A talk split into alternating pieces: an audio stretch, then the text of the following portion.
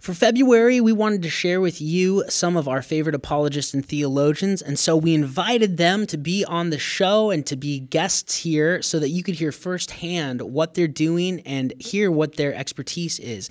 And so we're really excited about this series and these upcoming interviews. Yeah, it's really important to sit down and uh, listen to what some of what these other intellectuals have to say. They're pretty smart, and like we said before, we've learned a lot from some of these guys. So definitely. So we hope you enjoy this interview of Jordan Francis from Real Talk.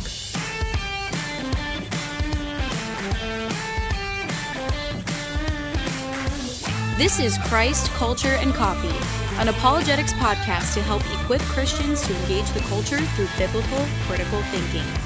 Your hosts for this podcast are Robbie Lashua and Tyler Hurley. Robbie is pastor of apologetics at Desert Springs Community Church, as well as professor of apologetics, worldview, and ethics at Mission Bible Institute. He is a graduate of Phoenix Seminary, as well as a graduate of the Masters in Christian Apologetics program at Biola University. Tyler is currently earning his undergraduate degree in theology at Grand Canyon University and currently serves as an apologetics intern at Desert Springs Community Church. Hello, welcome to Christ Culture and Coffee. I'm Robbie Lashua, your host for today, and uh, continuing on our series of having some really excellent apologists, some really awesome guys in ministry here for the month of February. We have another guest speaker today, uh, my good friend Jordan Francis, who is with Real Talk Ministries. Uh, Jordan, thanks so much for being with us today. Thanks for having me, man. Yeah, no problem. So, um, we always start off the show with a coffee tip, and um, what we've been doing for this month is instead of giving coffee tips, we've been grilling our uh, our um, guests and asking if you like coffee. So, Jordan, let me ask you a really important question: Do you like coffee? I mean, is the sky blue? Of course. Kind yes. All right. I'm sure our listeners are happy to hear that. We have had some guests who don't like coffee. Um, and we're still going to. Yeah, air- you should uh, excommunicate them. yeah, well, we did question their salvation and things of that nature, but we still had them on the show. Exactly. And they still had some good stuff to say. but all right, well, Jordan, if you can pick, what is the kind of coffee? What's your go to this time of year, right now? If you were at a coffee shop, what would you be having? Ooh. Well, it's starting to cool. Well, it's cool in Arizona right now, so I'm kind of torn. My drink of choice is always a vanilla latte. Mm-hmm. Don't ask me why, but I judge the quality of a coffee shop based on its vanilla latte. My favorite latte right now is Press Coffee. Shout mm-hmm. out to Press. But if I wasn't going to do that, I would definitely probably just get a nice warm black coffee, uh, depending on what kind of roast they have or where they have it from. I'm really a fan of uh, Ethiopian and Ugandan roast right now. So, so yeah, that sounds awesome, man. Yeah, I, I agree with you. If if a place can make a good vanilla latte, because that's like a simple drink, right? And that's what you're after. Is mm-hmm. Can you just do the classics well? Then you know that probably everything they do is really good. But yeah, I'm with you, man. Ethiopian roast uh, coffee is so so good. My mom actually a few years ago she went to Ethiopia with some of her friends, and she brought me back some uh, unroasted Ethiopian coffee beans, and it had like wow. instructions on how they roasted over there because they always have like this coffee ceremony before they drink it, and so she gave me instructions on how to in a pan roast it, and when it's done. And yeah, it was awesome, man. So, so good. So I'm with you on the Ethiopian roast. Well, good to know that you drink coffee. Good to know that you're a Christian. That's that's amazing. so, Jordan, um, both want... of those things are the same thing. Yeah, yeah. Sometimes they're simultaneous. So hey, yep. what we're trying to do with this uh, this month of shows here on Christ Culture and Coffee is we want to expose people to what other apologists are doing out there and um, what other ministries are going on. We just want people to have more uh, references in their life and hear how God is using apologetics uh, to reach the world for Him. So you are part of a really cool ministry called Real Talk. Can you explain to us what Real Talk is and what it does? Sure. Yeah. Um, I think the best way I could explain it is to tell a story. Uh, just last week, we were on a campus um, in a lower socio socioeconomic neighborhood in our part of the city, and um, we were having a conversation. The, the, the week conversation was about abortion, mm-hmm. and so having a conversation with a group or a group of high schoolers on campus, and this one girl, as we you know are diving into the conversation of well, what is abortion? Is it murder? Is it not? All those different types of things um, she sits and she says, "Man, I don't know how I feel about this because I grew up without both my parents, and I almost feel like it would be better for me not to exist and for me to have been aborted than to Whoa. live and go through the things that I've been through." Oh man! And so then she looked at me and she said, and I'm so grateful that you guys do what you do because I don't have anywhere else to talk about these things. Whoa. And so um, I think that's a great summation of what we do. And obviously, we got to dive into the reality of how life is precious and how uh, it's interesting that, you know, um, the same culture, because the students were talking about how pressured they feel um, to have sex the same culture that's pressing you to have sex is also pressing you to have abortions. And neither of those things are um, wholesome and healthy for you as a human being to be engaging in promiscuity and then to be engaging in, you know, aborting children. And so um, just getting to share that life is precious and that, you know, also grace, like if you've made a mistake like this, because there are literally uh, there was a student who came up to me afterwards and told me that his his girlfriend last year had actually aborted his child, oh. and they had broken up as a consequence of it. And so um, he was really burdened and hurt by the conversation, and so I got to engage with him really in a really cool way, really cool way as well. But yeah, um, we're creating spaces on campus where students can come and talk about things that really uh, matter to them, the things that are really happening in their lives right now, and they have a safe space to share however they want, as long as it's respectful of other people in the room. Mm. It doesn't matter if you're Christian, Buddhist, atheist, Muslim. It doesn't matter what you are. It doesn't matter what you believe. You can come and you can share. And at the end of the conversation, we always tie it together with Christian worldview. So here's how we as Christians process this issue. Um, and so we just sow seeds. And a lot of times, you know, based on what the students are saying in the room. It's and we have to give an apologetic on why you know the Christian perspective is correct and why they should start thinking about following Jesus and not following the things that they're following. And, so yeah, awesome. um, it's kind of a snapshot. Kind of a snapshot. So, and you say you're doing this in public high schools, right? How many high schools are you guys in? Um, I think we're right now close to or right at the number of 10. There's a number that we're like in the process of relaunching or starting from fresh. Mm-hmm. And so, um, yeah, we're slowly making progress in the valley and uh, getting into these public high schools and having these conversations. That is awesome. So you you have clubs. Is is this like a once a week thing where you meet in public high schools, or is it once a day? How does that work? Yeah, yeah, yeah. So once a week we go on campus. We bring pizza. You know, students love free food. Obviously, yeah, they do. Um, you know, we might we might bring some gift cards to give away and just different little things like that. But really, the centerpiece of what we do is that deep, meaningful conversation. We feel like there's not enough spaces for students to have that. I feel like in many cases, some of our ministries or some of the some of the ministry that we do, particularly to high school students, can come across as you know we believe all they want to do is play games, mm-hmm. uh, and I don't think that's necessarily true at all. I think they do want space to really process and really ask questions and to be heard and to be valued, and then to also listen and to also learn and also grow and build relationships. And so, yeah, we do that weekly um, in, a club form. So we have, you know, students that start the club, um, and we always partner a club with a local church. And so, our local church down the street helps start the club with students that go to that school. They find a teacher. The teacher's on board. She loves what we're doing, um, and then yeah, basically what happens is we have these conversations the youth pastor may come or some of his interns, and they're building trust and building relationships with kids, just being involved in the conversation. And then as kids kind of figure out that Jesus is relevant, that the Bible is relevant, and that it has more to say to them than they ever thought it could, they decide they want to check a church out. Well, you know, Pastor so and so has been coming for the past three months bringing pizza, and I know him and I trust him, so I'm going to check his youth group out. And so it becomes an easy, smooth transition from you know, a kid who's far from God to a kid who starts to become more open to the reality of who God is.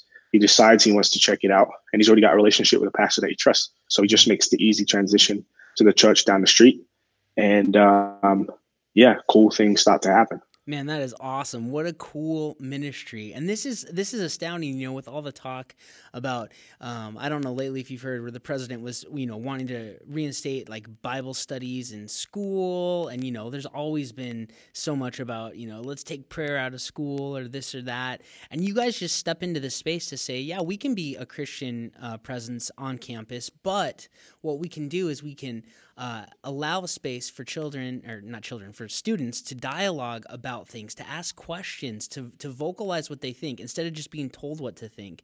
And then through that, one of the things I think is phenomenal, obviously, you're reaching kids with truth and good apologetics, but you're also um, modeling for them what it looks like to have civil discourse, right? To be able to talk about stuff and not to fly off the handle. You said they need to be respectful, even if you disagree. And man, I, I wish more adults could engage in groups like that where they could verbalize their opinion and sure. people would respect them, even if they disagree with their opinion. Yeah, definitely. That's I think awesome, we're in an age where, you know, political correctness and people just can't seem to have that that conversation like you're talking about. And so if we can kind of foster that among teenagers, and you know, this generation's feeling more disconnected than ever. And so um, if we can help foster that connection as well, obviously we want to bring kids to Christ, bring good, solid values into students' lives so that they can become healthy, wholesome, contributing members to society, right? Yes. Absolutely, man. That's awesome. So, because you are on the front lines, I mean, you're talking with students weekly. Um, I mean, and, and, I know that, uh, you know, um, more than just with Real Talk, you're also a youth pastor and a young adults pastor. And so, with talking with so many students and being on the front lines of this, this isn't, you know, something you're, you're, pursuing academically, um, you you are uh, boots on the ground with students. You know what they think. You know what they're dealing with. You know what they're saying. And so, because you're such a valuable resource in that, can you share with us what are some common objections that students have to Christianity? Hmm. Yeah, I think the most common objection right now that I've experienced in um, you know, basically objecting to Christianity. It would be kind of uh, more the relativism or more of um, taking parts of Christianity and kind of molding it into this kind of new religious thing. You know what I mean? Mm-hmm. I'm not really, it's kind of interesting actually, because on the campuses that we're on, and we're on campuses all over the city in different spaces. So kids who are from different backgrounds, different colors, different creeds, different ethnicities, you know, immigrated or not immigrated there there doesn't seem to be this outright rejection that we're seeing right now. Mm-hmm. The, for what we see for the most part is kids that are open to the idea of Jesus, but like they've kind of fixed it together with all this other stuff, okay. right? That like is kind of more uh, new agey or more centered around, you know, Jesus wants me to just be happy and to make decisions that make me happy. Or yeah, Jesus was a great teacher and you know, whatever else. So we see a lot of that. And so in our in my experience, there seems to be a lot of like kind of pulling those ideas off of the cross, if you will, and then helping them see the cross for what it really is. Okay. And helping them then to actually make a decision on like, okay, this is who Jesus really is. And I need to decide whether I'm going to really follow this Jesus or not. Um, I think a great example of this is uh, uh, there's a girl that I have relationship with.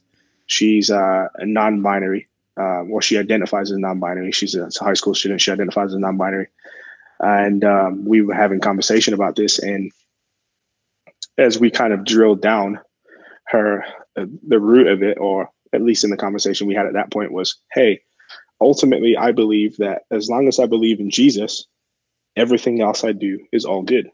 Like, so if I believe in God, my sexuality doesn't matter. Uh, what I do doesn't matter in the body. How I live my life does not matter. I just have to believe. And so I had to take it back and say, no, there's more to it than that, right? God created all things and he calls all things good. And also in the scriptures, it talks about how God is going to judge us for the deeds that we do in the body. And so helping her understand like how she lives her life actually matters. And she was like, oh, okay that makes a lot of sense. That actually does impact my sexuality, right?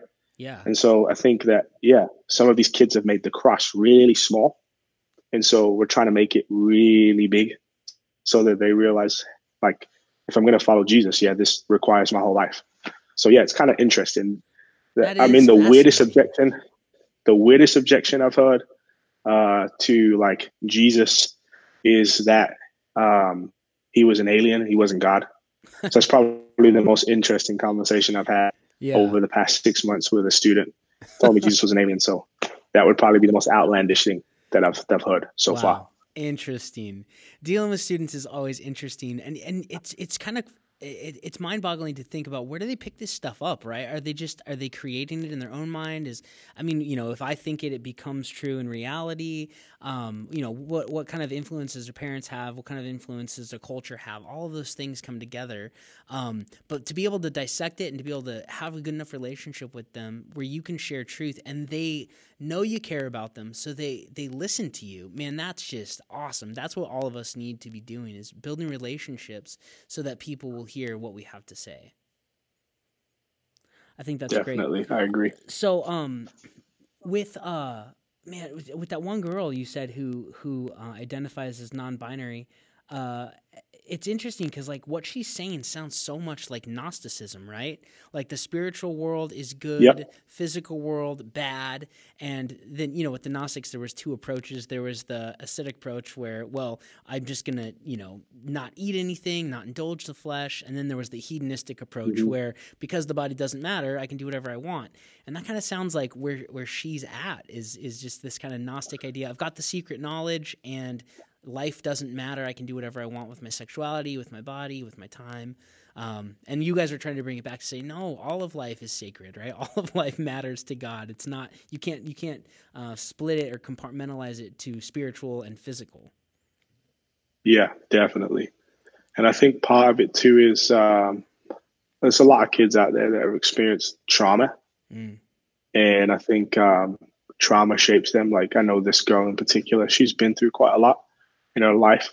And I think her, I think it's kind of shaped out of, as I've heard more of her story, out of a desire to fit in. Mm-hmm. She's tried to change her identity to be something else. Um, and so, yeah, I think that there's a lot of kids out there that are experiencing trauma and then that trauma shapes them in a particular direction. And perhaps they don't even realize it. And they've never had somebody sit down and take the time to hear their story and really get to know them and really ask the questions of, well, why do you believe that? Why are you the way that you are? What is it that was the the moment in your life that made you believe that this was true? You know, and so um, as we're having these conversations with kids and getting to know them, we're finding that um, yeah, it's a really cool opportunity to to minister and to to have these kids' minds untangled. Right, like for me, apologetics isn't just me giving a good argument but in a sense, it's spiritual warfare, right? Like I'm bringing truth into a situation and I'm praying that God, the Holy Spirit, uses that truth to untangle that person's mind and remove the confusion and remove the disillusionment and remove the pain and the hurt of whatever it is that they're holding on to so that they can see Jesus rightly and respond to him. And so, um, so yeah, man, it's a lot of fun. That is, man. That's so awesome. I love what you guys are doing. So, what are um some of the the things that you've seen? Like, what what apologetics arguments? Because this is a danger in apologetics. I think is we we study so much, right? And we and we we prepare ourselves with all different kinds of arguments, all different kinds of tools in our tool belt.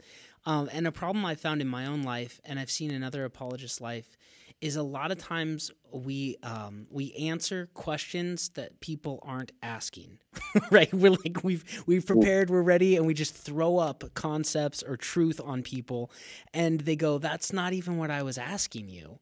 Um, recently, this uh, this actually happened to me um, with with a student at, at a at a camp, and and he came up to me and he asked me a question, and man, I totally spaced it. I thought he was asking about the argument I was making. And so I launched into like a 10 minute, you know, argument and I'm explaining things to him. And I finally shut up and I stop and I go, Does that make sense? And he goes, "No, I didn't I didn't mean like what is your argument for that? I understand that. I meant what book did you get it from?" He's like he was just looking for a resource, right? And if I would have just stopped to listen instead of mm-hmm. launch into my huge argument, then um, I would have So anyway, uh, I think a lot of times we're answering questions people aren't asking, And so, what what have you found are some good arguments? What is some good method to reaching students with truth? Yeah. Um, so yeah, I think you know, obviously, I highly respect guys like you who have studied and understand a lot of theological and apologetic arguments. Uh, and you know, I like that too. Obviously, that's why yeah. we like hanging out. Yes. But I think I think a part a thing that I've learned to add to that maybe um, is something called guided discovery. And so I was a soccer coach for a while, and so it's kind of a, a technique that they teach you in coaching. So there's um, there's basically commands. So you tell somebody what to do, and then you move into the space where it's called guided discovery. Uh-huh. And in guided discovery, you ask questions that lead that person to the answer, right? And so um, a lot of times, and that it's kind of what real talk is shaped around. And so when I'm having these conversations with students, like I told you when I had this conversation with the girl, for example, um, you know, the the whole thing started.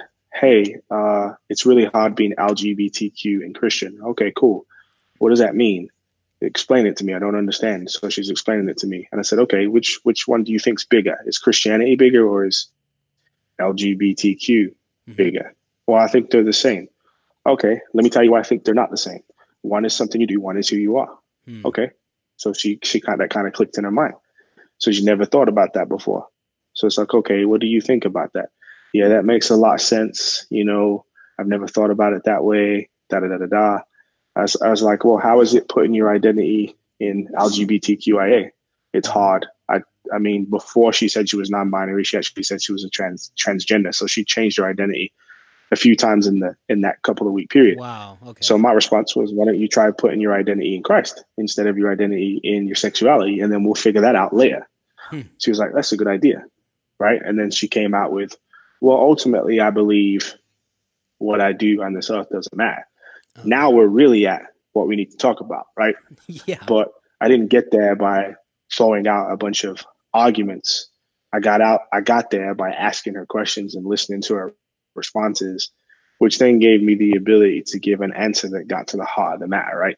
And mm-hmm. obviously, I'm not Jesus, so I can't just look at somebody and tell them their whole life story unless the Holy Spirit decides he wants to do that. Mm-hmm. But what I can do is asking questions. And as I listen, I can lead them in a particular direction or the direction that I think the conversation needs to go in.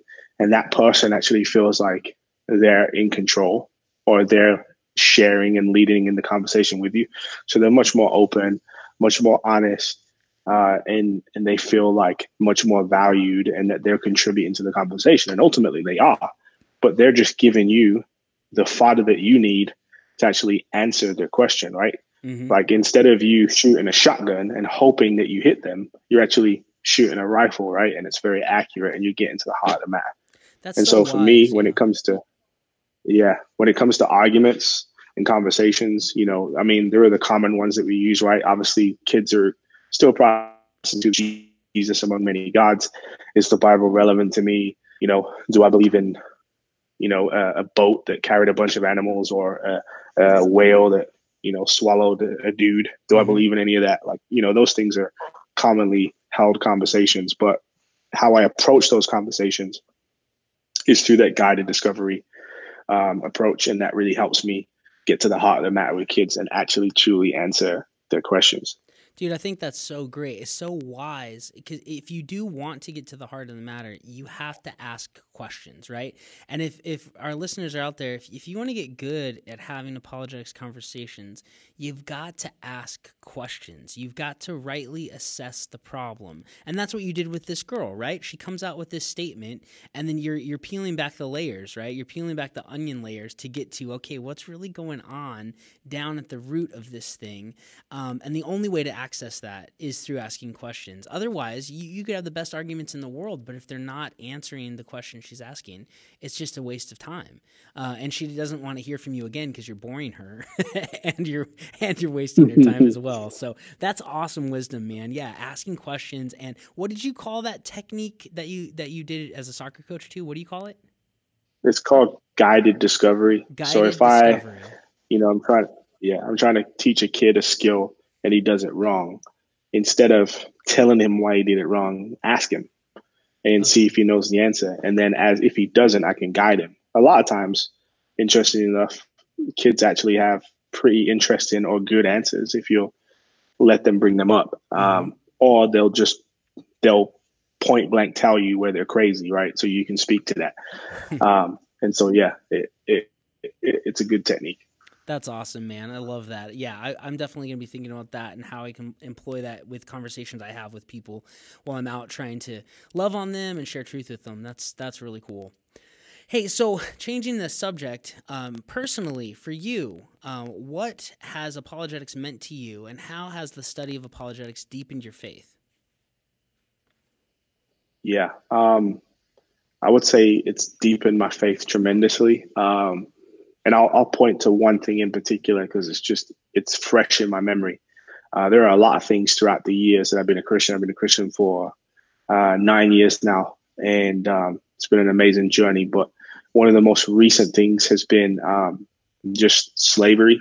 So obviously, I'm black. I'm I'm originally from England, mm-hmm. and obviously, a part of my my um, ethnicity's history is, you know, slavery. Uh-huh. And so, wrestling with the reality of um, slavery in the scriptures, slavery in the New Testament, slavery in the Old Testament.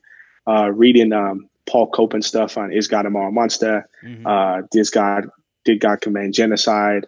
Um, his his works on that was extremely helpful in me wrapping my mind around what was going on in the Old Testament and how God was dealing with his people and how uh, profoundly caring and loving God was actually being and because of my cultural, geographical, uh, and well, cultural and geographical just distance to the text, I just didn't understand certain things, and I was viewing it through a lens that wasn't the correct lens.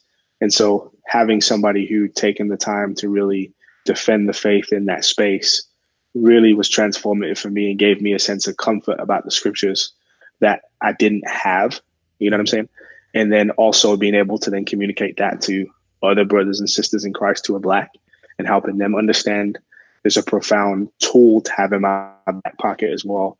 And so that's just an example of how apologetics have been um, extremely helpful and transformative for me. You know, like um, ever since I've been a believer, I've been watching, you know, the guys everybody watches, Ravi and uh, Frank Turek and all those kind of guys. And so, uh-huh. so yeah, I think um, it's profoundly deepened my faith and given me a confidence in the scriptures that I probably wouldn't have if I hadn't dived into those writings by those particular apologists. Well, and that's such an important um, um, thing that you're bringing up here is that you you had some uncomfortability with God's word. You, are reading about slaves in the Old Testament, slaves in the New Testament, and you're um, and all of us do this, right? We, we only know what we know, and so you're you're putting your your um, cultural situation and and you know more modern day slavery into the text, um, and that can really, I mean for all of us that can really color the way that we look at God, right? Is he cool with this? Is does he think this is fine that other humans can own other humans? Um, which we would we just are repulsed by that idea, and it seems to go against other mm-hmm. scriptures. Mm-hmm. But w- what was awesome, mm-hmm. Jordan, is you didn't just um, you didn't let that thought just uh, fester. You went and sought out answers to it.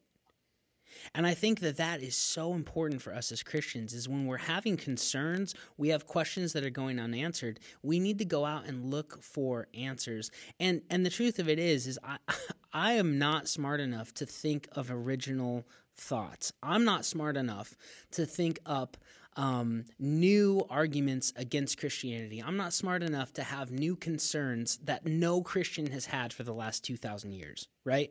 I'm not. Definitely. So so with that, whenever whenever we have these questions, we have these doubts, we have these concerns, I'm pretty sure other people have had these before. And in fact, I'm pretty sure there's been other people who've had them who figured out answers to them. And if we just go look, we find really great, adequate answers from other brothers and sisters who've struggled with these same things. Uh, and that to me is such a comfort that I'm not, you know, out here on an island by myself with my concerns, but others have thought about this too and thought well about it and, and sought answers from scripture and from the Lord and through, you know, reasoning.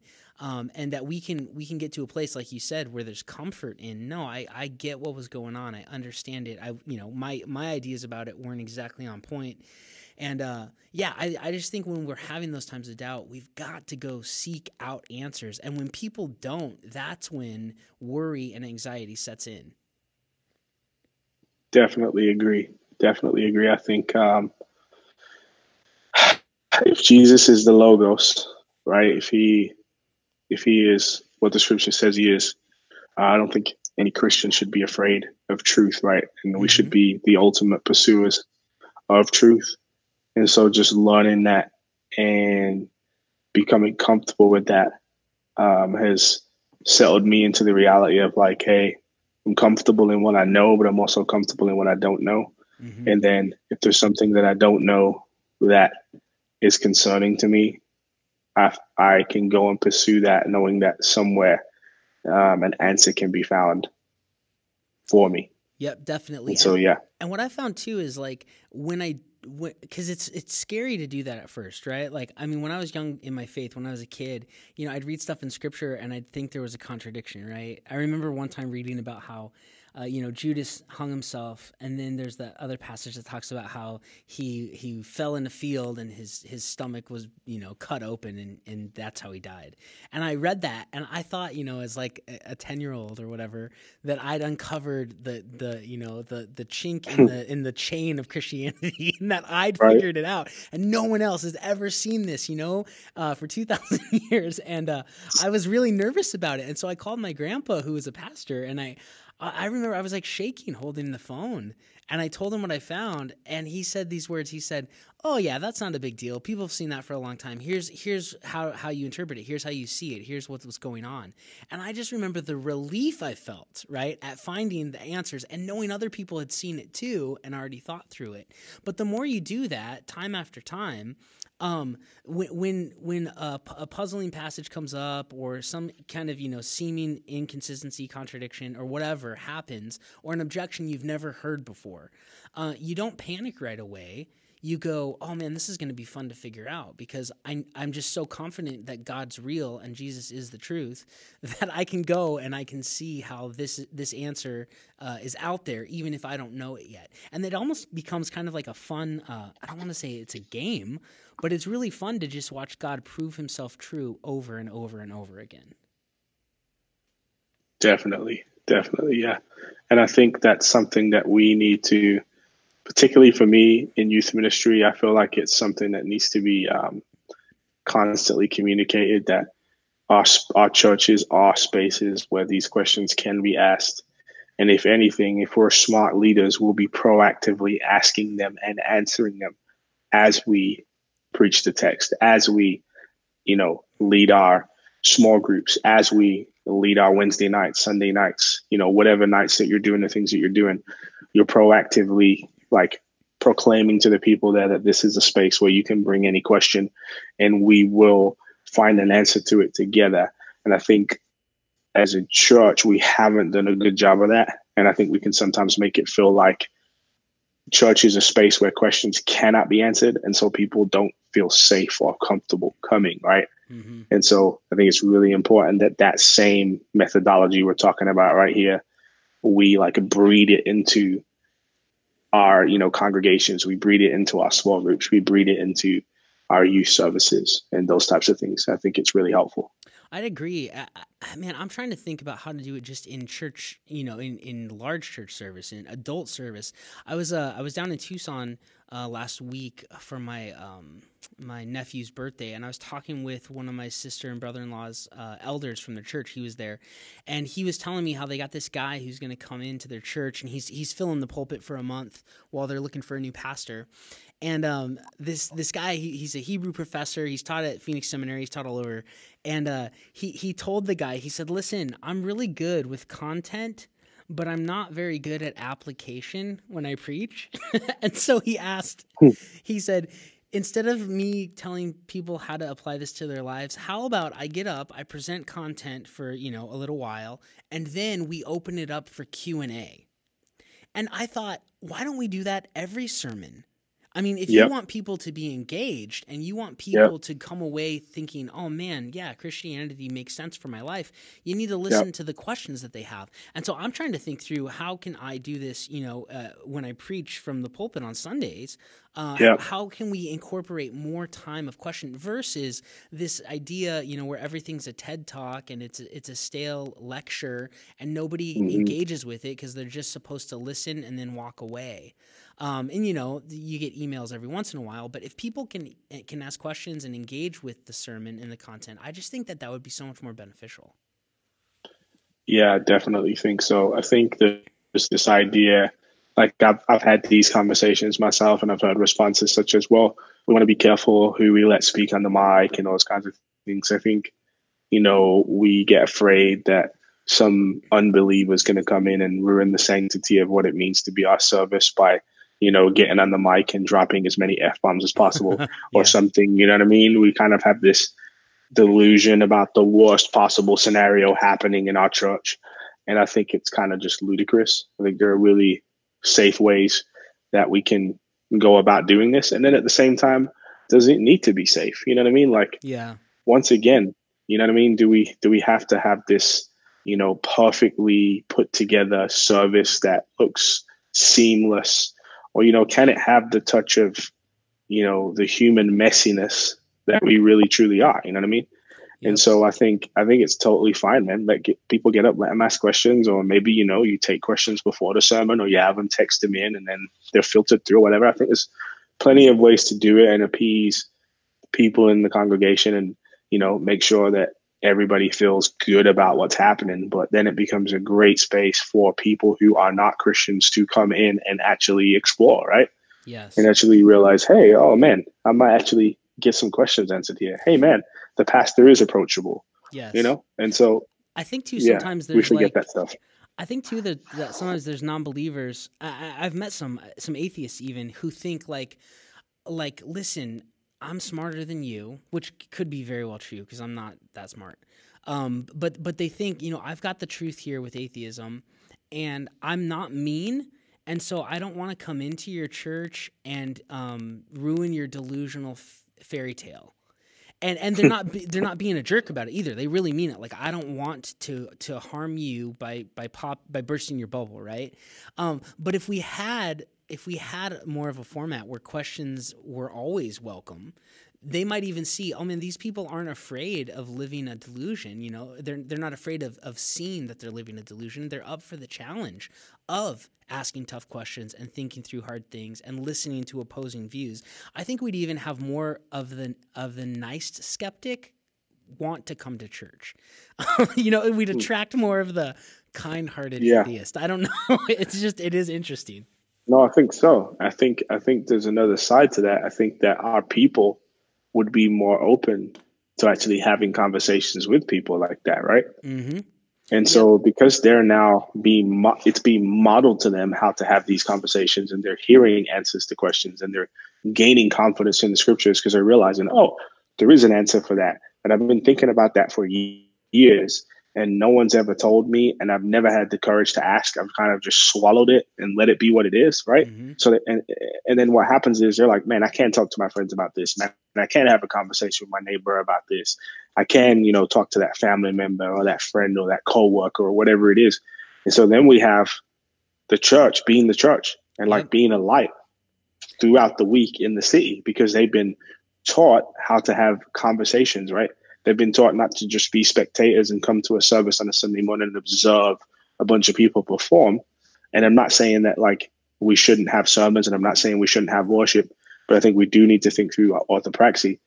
We've actually now created something where they're engaging and they're being like actively discipled in the way of like, you know, going out and having conversations with people, asking questions, mm-hmm. answering their questions, or saying, Hey, I don't know the answer to this let me go figure this out, you know? And yeah. so, yeah, I think it could be great. I agree with you, man. I think that that would be awesome. I've actually been kicking around the idea of here at the church doing like a, like a quarterly, uh, like ask us anything night, and like have it around a topic, you know, loosely, like around sexuality or or the resurrection, or you know, having you got to have a little guidance.